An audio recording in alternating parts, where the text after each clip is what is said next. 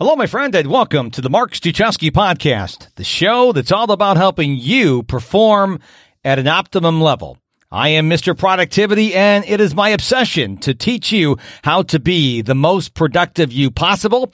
And one of the ways I do that is by inviting you to go to my website, MrProductivity.com, and download for free my top five productivity tips. That's right. Just go to MrProductivity.com and download my top five productivity tips today. On this very special episode of the Mark Struczewski podcast, we are not talking about productivity. Instead, we are talking with author Andrea Wilson Woods, who wrote the book Better Off Bald, A Life in 147 Days. It's the documentation, the story, the journey of Andrea's sister Adrienne, her final 147 days of life on this planet. This is an incredible book. It's an incredible episode. So without further ado, let's get right to it. Andrea, welcome to the show. Thank you so much, Mark, for having me. I want to thank you for sending me a copy of your book, which we're going to talk a lot about today. Better Off Bald, A Life in 147 Days. Now, obviously, with the title Better Off Bald, now, this is not a video podcast, folks, but if you haven't seen a picture of me, I have been voluntarily bald since 2003. So, of course, I resonated with the title because I believe everyone would be, would be better off bald. But, but, but Andrea, you do not have a bald head. I do not, but you look good, by the way. Well, like you rock it. Thank you. Well, I had to get permission from my wife, and I said, "Do you think I look good bald?" She goes, "Yes." And matter of fact, she likes me bald so much I cannot grow my hair back, which I wouldn't. I live in Houston. Really? Yes. I, I oh my gosh. I don't want to grow back and have hair. Oh my goodness. I see people with long hair. I live in Houston, and it's like it's like a million degrees outside. How do you have long hair? You're insane. I mean, I it's you know, the bad part about have, being bald when it's hot, I have nothing to, to suck up the air, uh, the water, and so it's like waterfalls over my eyes. Um, but I love being bald. I mean, I shave my head every day. Those of you who know what a chia pet is, that's what I look at it around five o'clock. So I have to shave my head every day. So.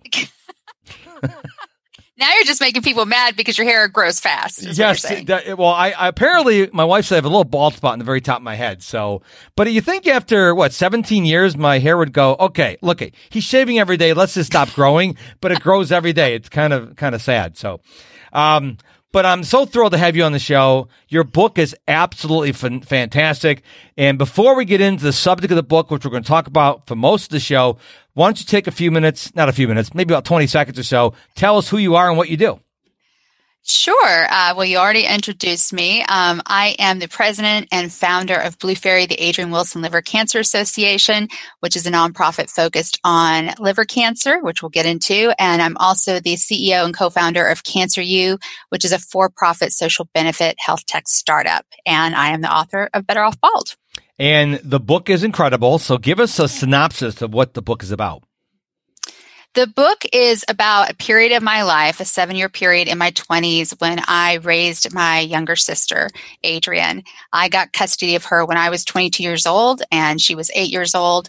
I raised her all through my 20s until she died from stage four liver cancer at the age of 15. So it's about that period in my life, but it's also about Adrienne's 147 day battle with liver cancer, hence the subtitle, A Life in 147 Days. So 147 days. Obviously, she didn't get diagnosed as soon as she got cancer. You're saying that's 147 days from when she was diagnosed, correct? Correct. Mm-hmm. So, listener, I want you to think about that. 147 days. That's not a long time. I mean, it was, she was a, a if you read, read the book, which I, you're going to want to read the book. I'm giving it my endorsement. Read the book.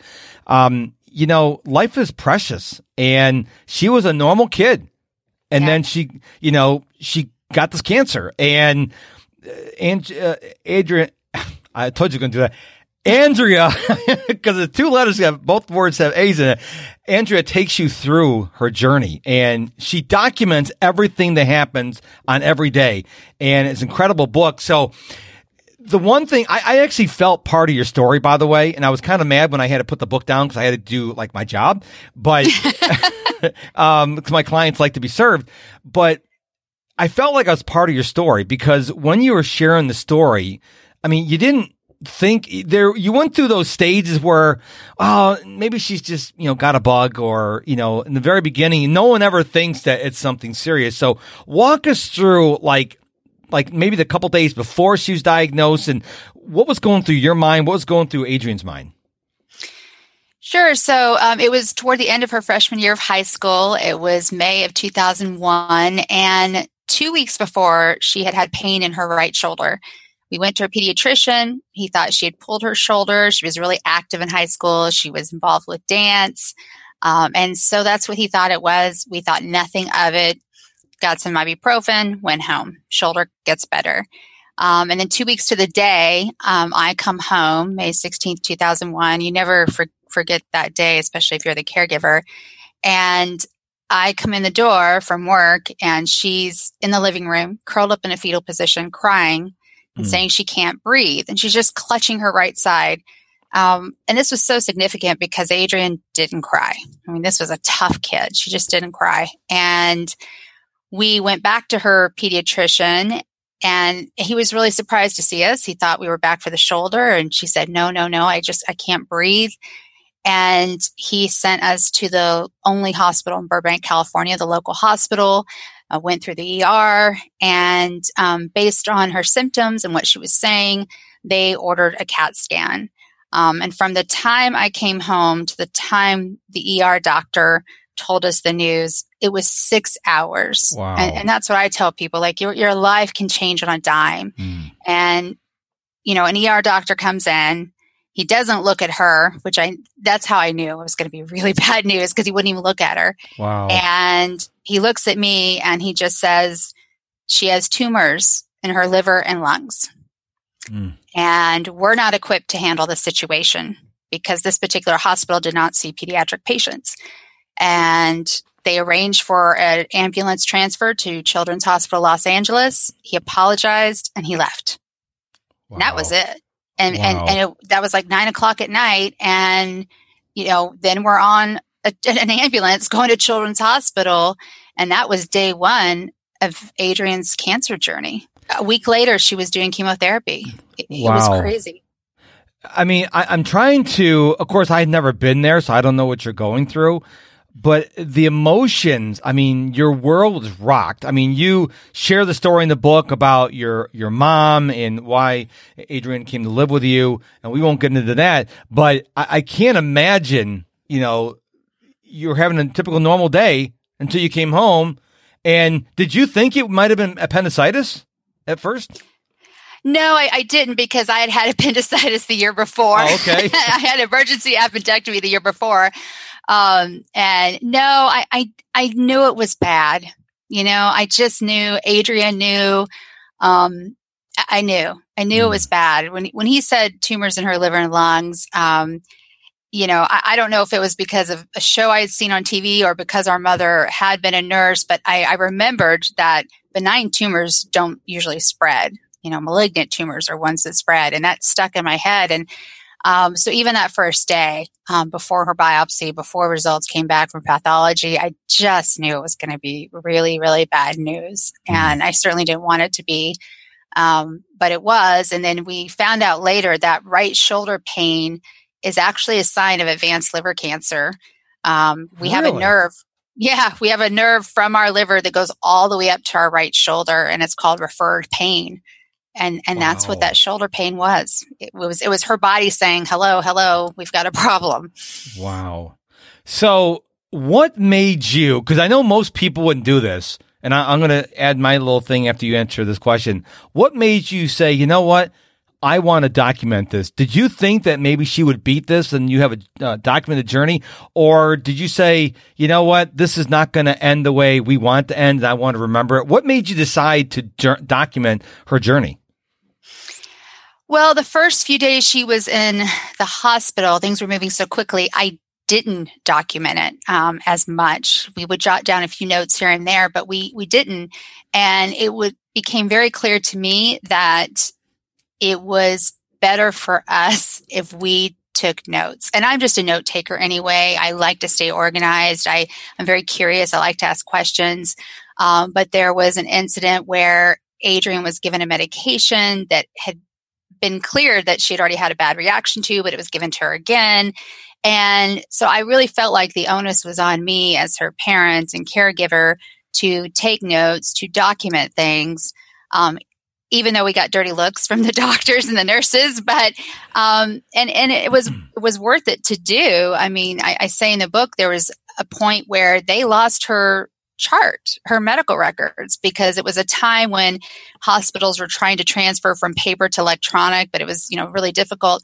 And they actually had to come to me and ask me on a specific day how much medication they had given her because they had no record of it whatsoever.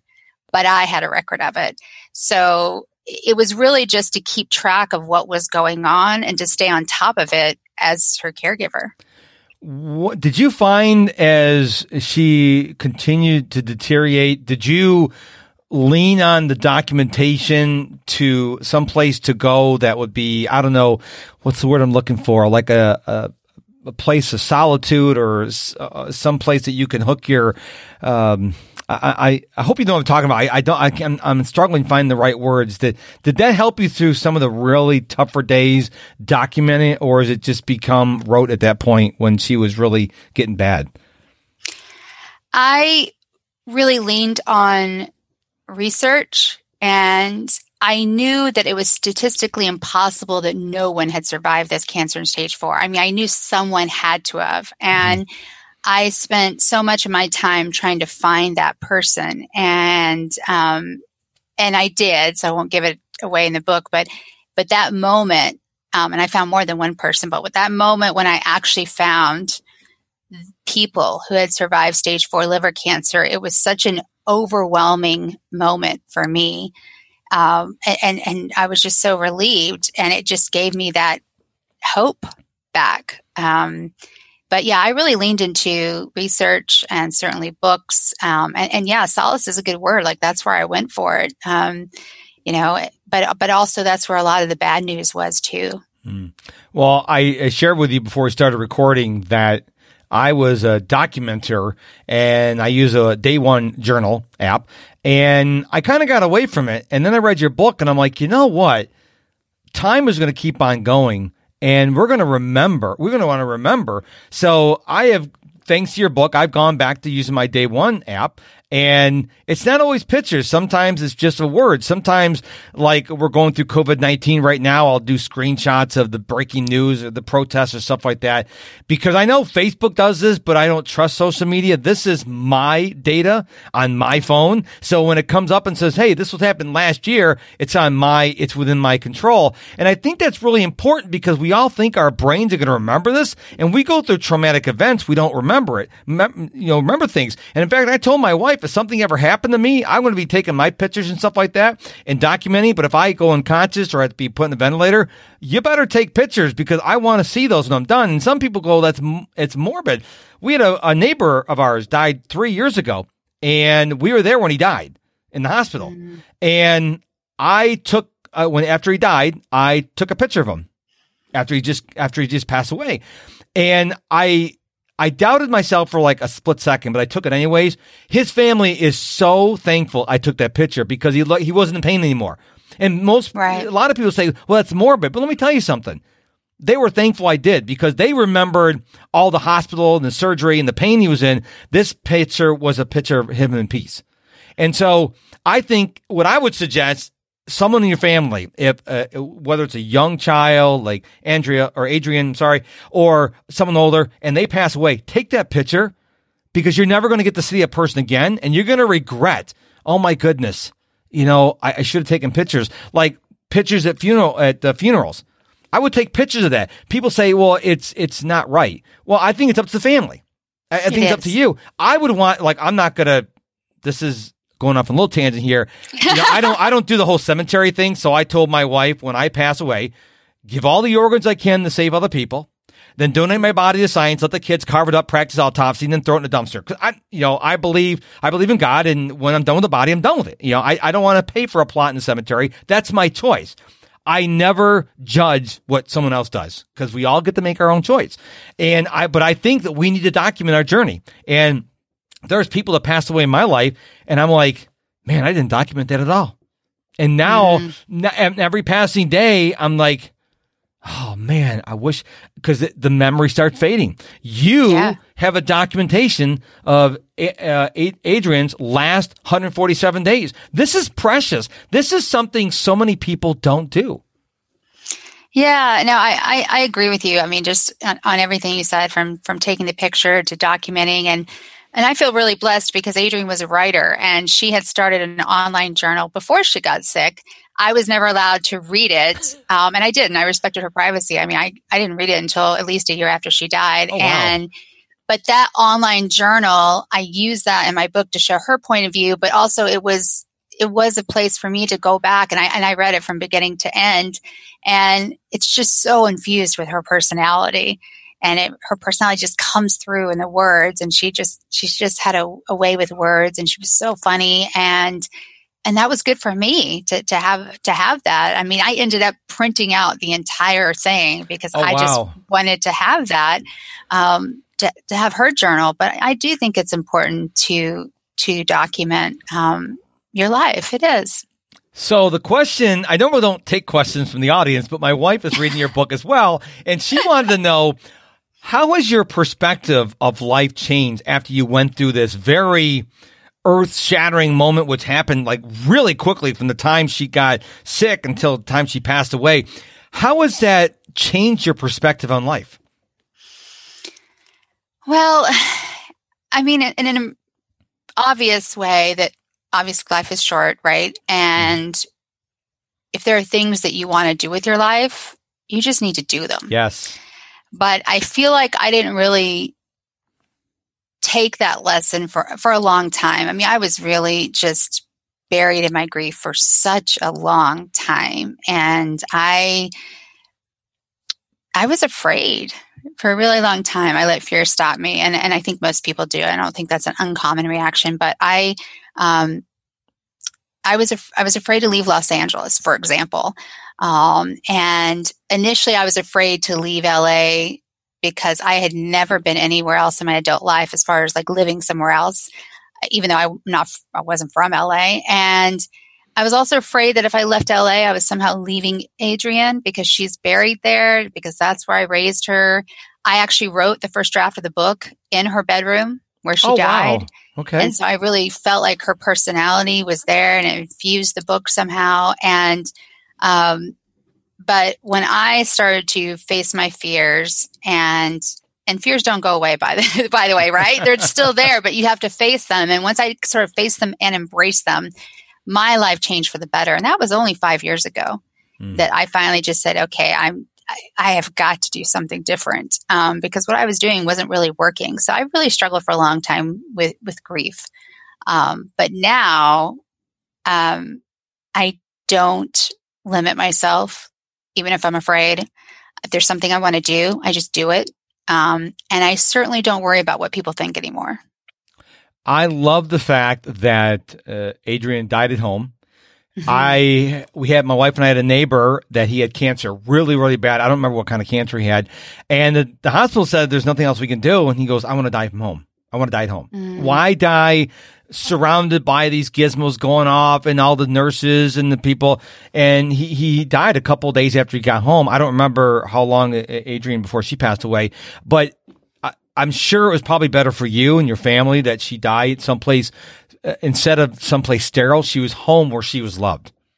Yeah, I I feel like that's the best gift I gave Adrienne was I made sure that she had a good death and you'll find out in the book that that was not an easy thing for me to give her mm-hmm. that I really had to fight the medical establishment just to get her home. Which is amazing because like, you are you're a parent. I mean, yeah. why why I I don't understand why that was a big deal.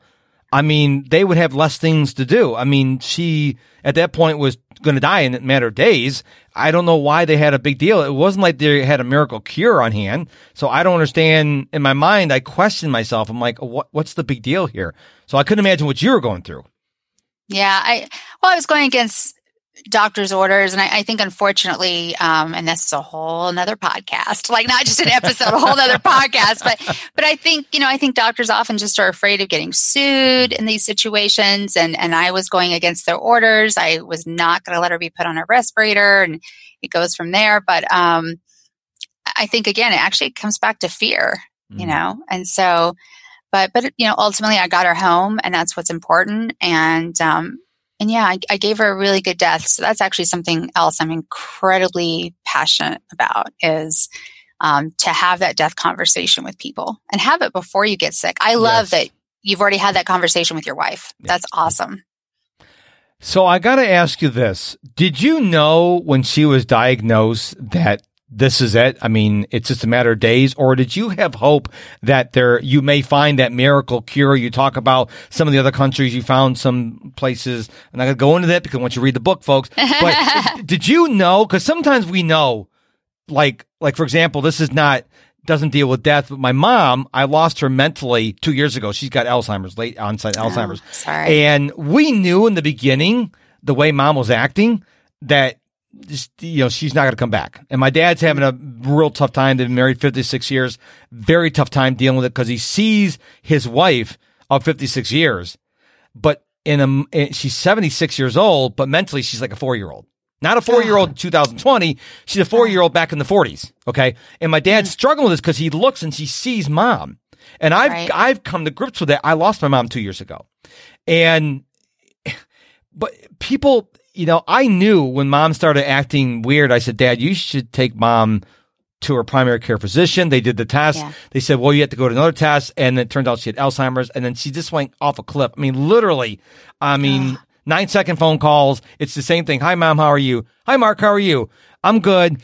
How's today? Good. How are you? Good. Okay. Love you, mom. It's like nine second conversation. I just talked to this woman for an hour at a time and it just happened so rapidly. Mm. And so did you ever, did you know when she was diagnosed that, that this is it? You, she's never going to make it the next year, next two years, whatever the case may be. Or did you hold out hope? Well, on the surface, I lived in a very healthy state of denial. Um, I had to have hope um, because I really couldn't picture a world where Adrienne wasn't in it. Um, Mhm. She was the most important person to me. I've never to this day loved anyone the way I loved her. Um, and so that was on the surface. But below the surface, I had three premonitions.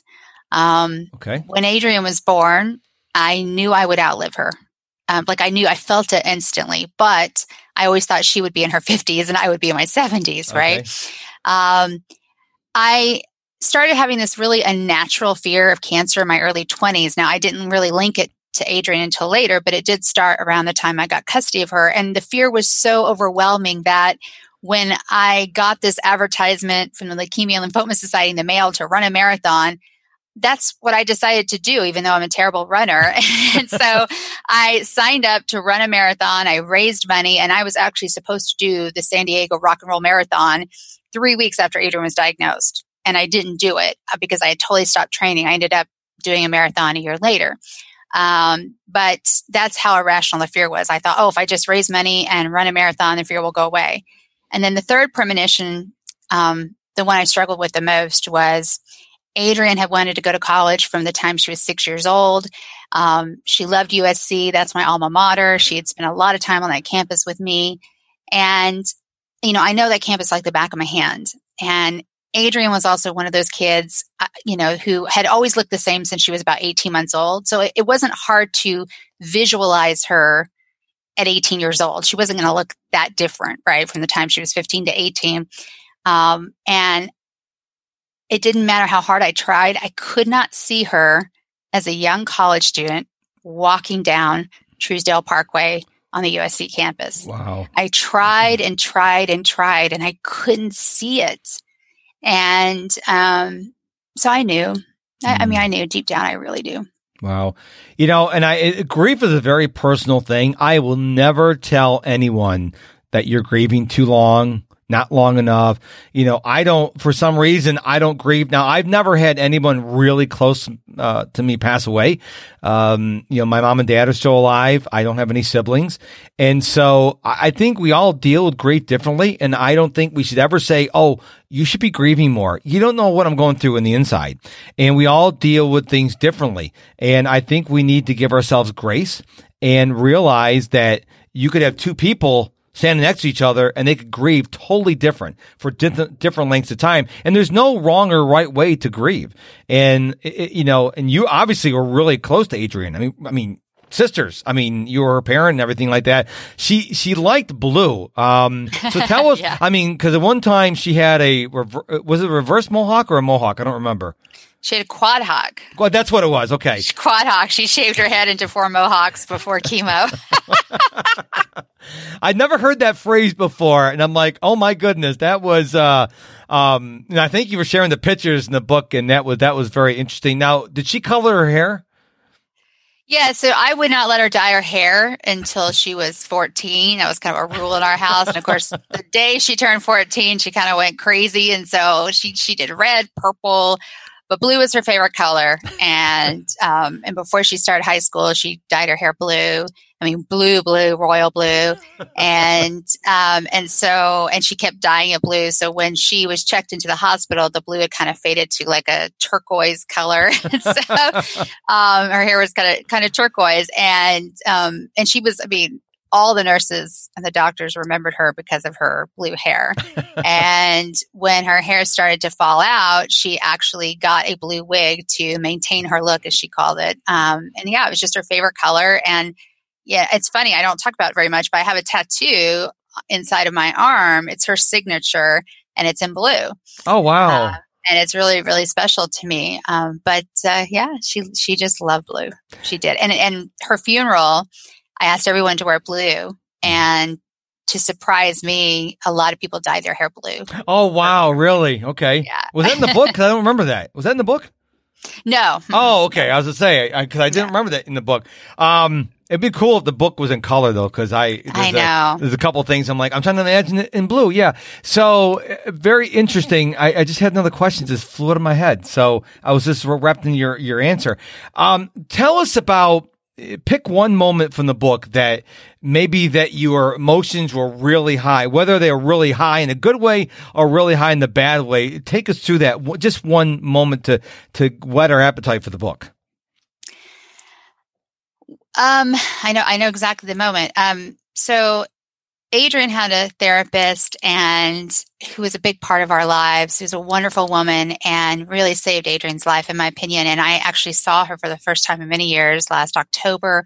Uh, we had dinner and we were talking about the moment that I had to confront the school district that I actually worked for. I was a teacher for the Burbank Unified Yes. School District and Adrienne wanted to go back to school in the fall and but it was going to be at home and you know it's interesting right? It comes down to state versus federal funding but because um, she was basically a smart kid she didn't qualify for local school funds that would be for special ed but yet there's uh, the 504 rule which is for you know a federal law which is uh, funding i'm not saying this the best way possible but which is a federal law that should provide for any kind of funding. So basically, I had to go to the school district and I asked for more hours for her to go back to school. I mean, I could teach English and history, but I couldn't teach algebra two. You know, I couldn't teach, you know, you know, what was it? Physics or whatever. I Yeah. needed assistance from the school district. And they wanted to give her five hours of instruction per week. And I was like, what? five five hours? and um, and so we had this big meeting with the school district and um, and the superintendent. It was just it was such a highly charged meeting. He was across the room from me, and if I had not been restrained by people, I would have punched him out. I was so I think that's the maddest I was Wow. during that time. I was so furious because essentially she was being punished for being a, an extremely bright kid, you Yeah. know, and um, and I threatened to go public with it, and Wow. and that actually changed his mind. I could feel your anger when I was reading the book. I mean, it's like, wow, she was really wouldn't want to be in front of her at that moment. So, yeah. um. So tell us, you got to go on the Tonight Show. Um, yeah, Now that Jay Leno was the host, right?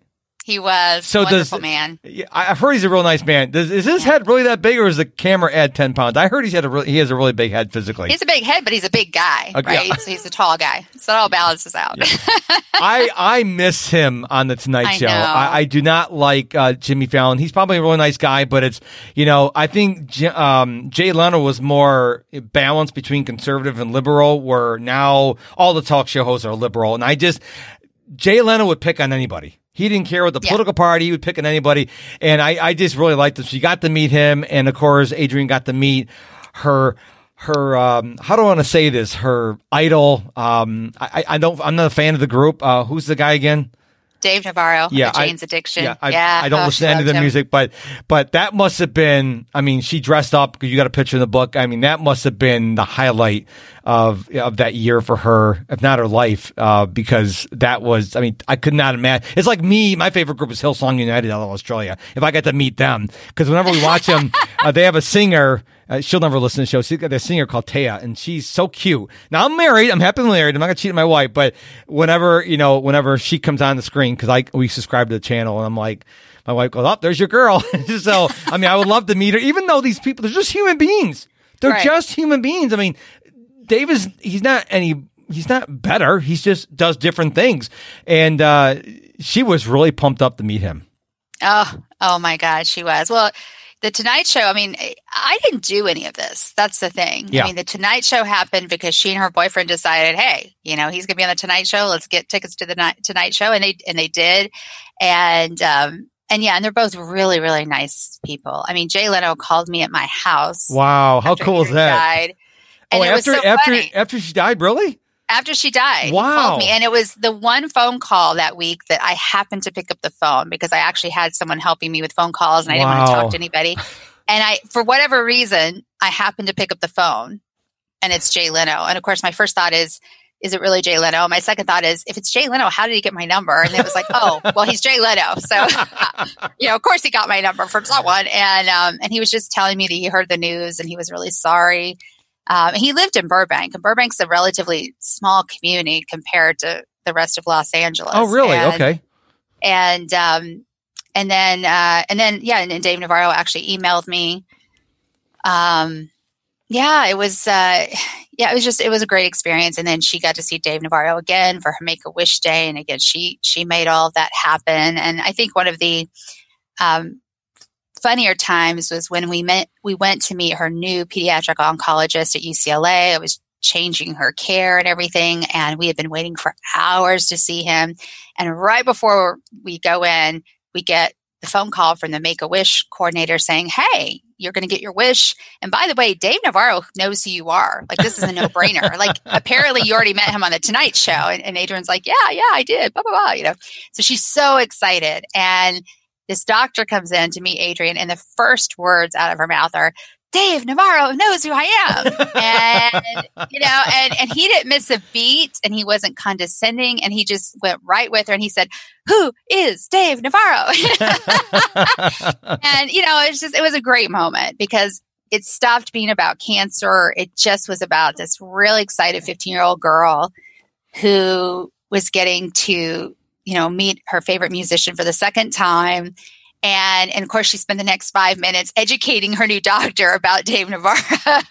wow. It was great. That is so cool. Now, I'm not going to go back to anything else happened in the book because I want to end on a happy note. But take a minute, tell us where we can find the book because I, I, I'm listener. You gotta be, you gotta read this book. It is a fantastic, fantastic book. But Ad, uh, Adri- Adrienne, Andrea, I got the book right in front of me. I can't read. Andrea, where can we find, where can we find this book? If you just go to the book's website, betteroffbald.com, you will see all the retailers that uh, carry it. So that's the best place to go. And you can also see how to connect with me um, on social media. Okay. Well, this has been a, a, a, great conversation with you. Thank you for sharing us your life. We only touched it. We wanted to give you the whet the appetite. Go get the book. It, it's it's incredible. And the thing I took away from it is how precious life is. Because think about that, folks. 147 days. Go to your calendar. Count off 147 days, and that's how long from the time she was diagnosed until the time she died. Uh, live every day for its fullest. Stop being angry and full of hatred and divisiveness. And I hate this group. Look at what if you got diagnosed with stage four liver cancer and had 147 uh, days to live? Would you be angry anymore? No, you'd be living life to its fullest. So, and, and Andrea, oh my goodness gracious. Please forgive me. Thank you so much for being on the show. It was awesome to have you on. You're welcome. I do have a gift for your listeners. Don't oh, forget. yes, do. Tell us about that. Yes. So, um, my health tech startup, Cancer University, um, is for newly diagnosed cancer patients and caregivers. And we would like to offer your listeners a free lifetime membership. So, if they just go to cancer.university and they click apply now, fill out the application, and at the very bottom where someone would normally pay, they just say, I have a coupon code and their coupon code is productivity since that is what you are known for. We were going to say Struczewski, but then no one would go to the website because they couldn't spell my name. So we decided to make it a little easier for you guys. So right. thank you for that very generous gift. That was very, very much appreciated. And we thank you for being on the show. Thank you so much for having me. It was so fun. And just before we go, don't forget to head on over to my website, MisterProductivity.com, M-I-S-T-E-R, MisterProductivity.com, and get my top five productivity tips absolutely free.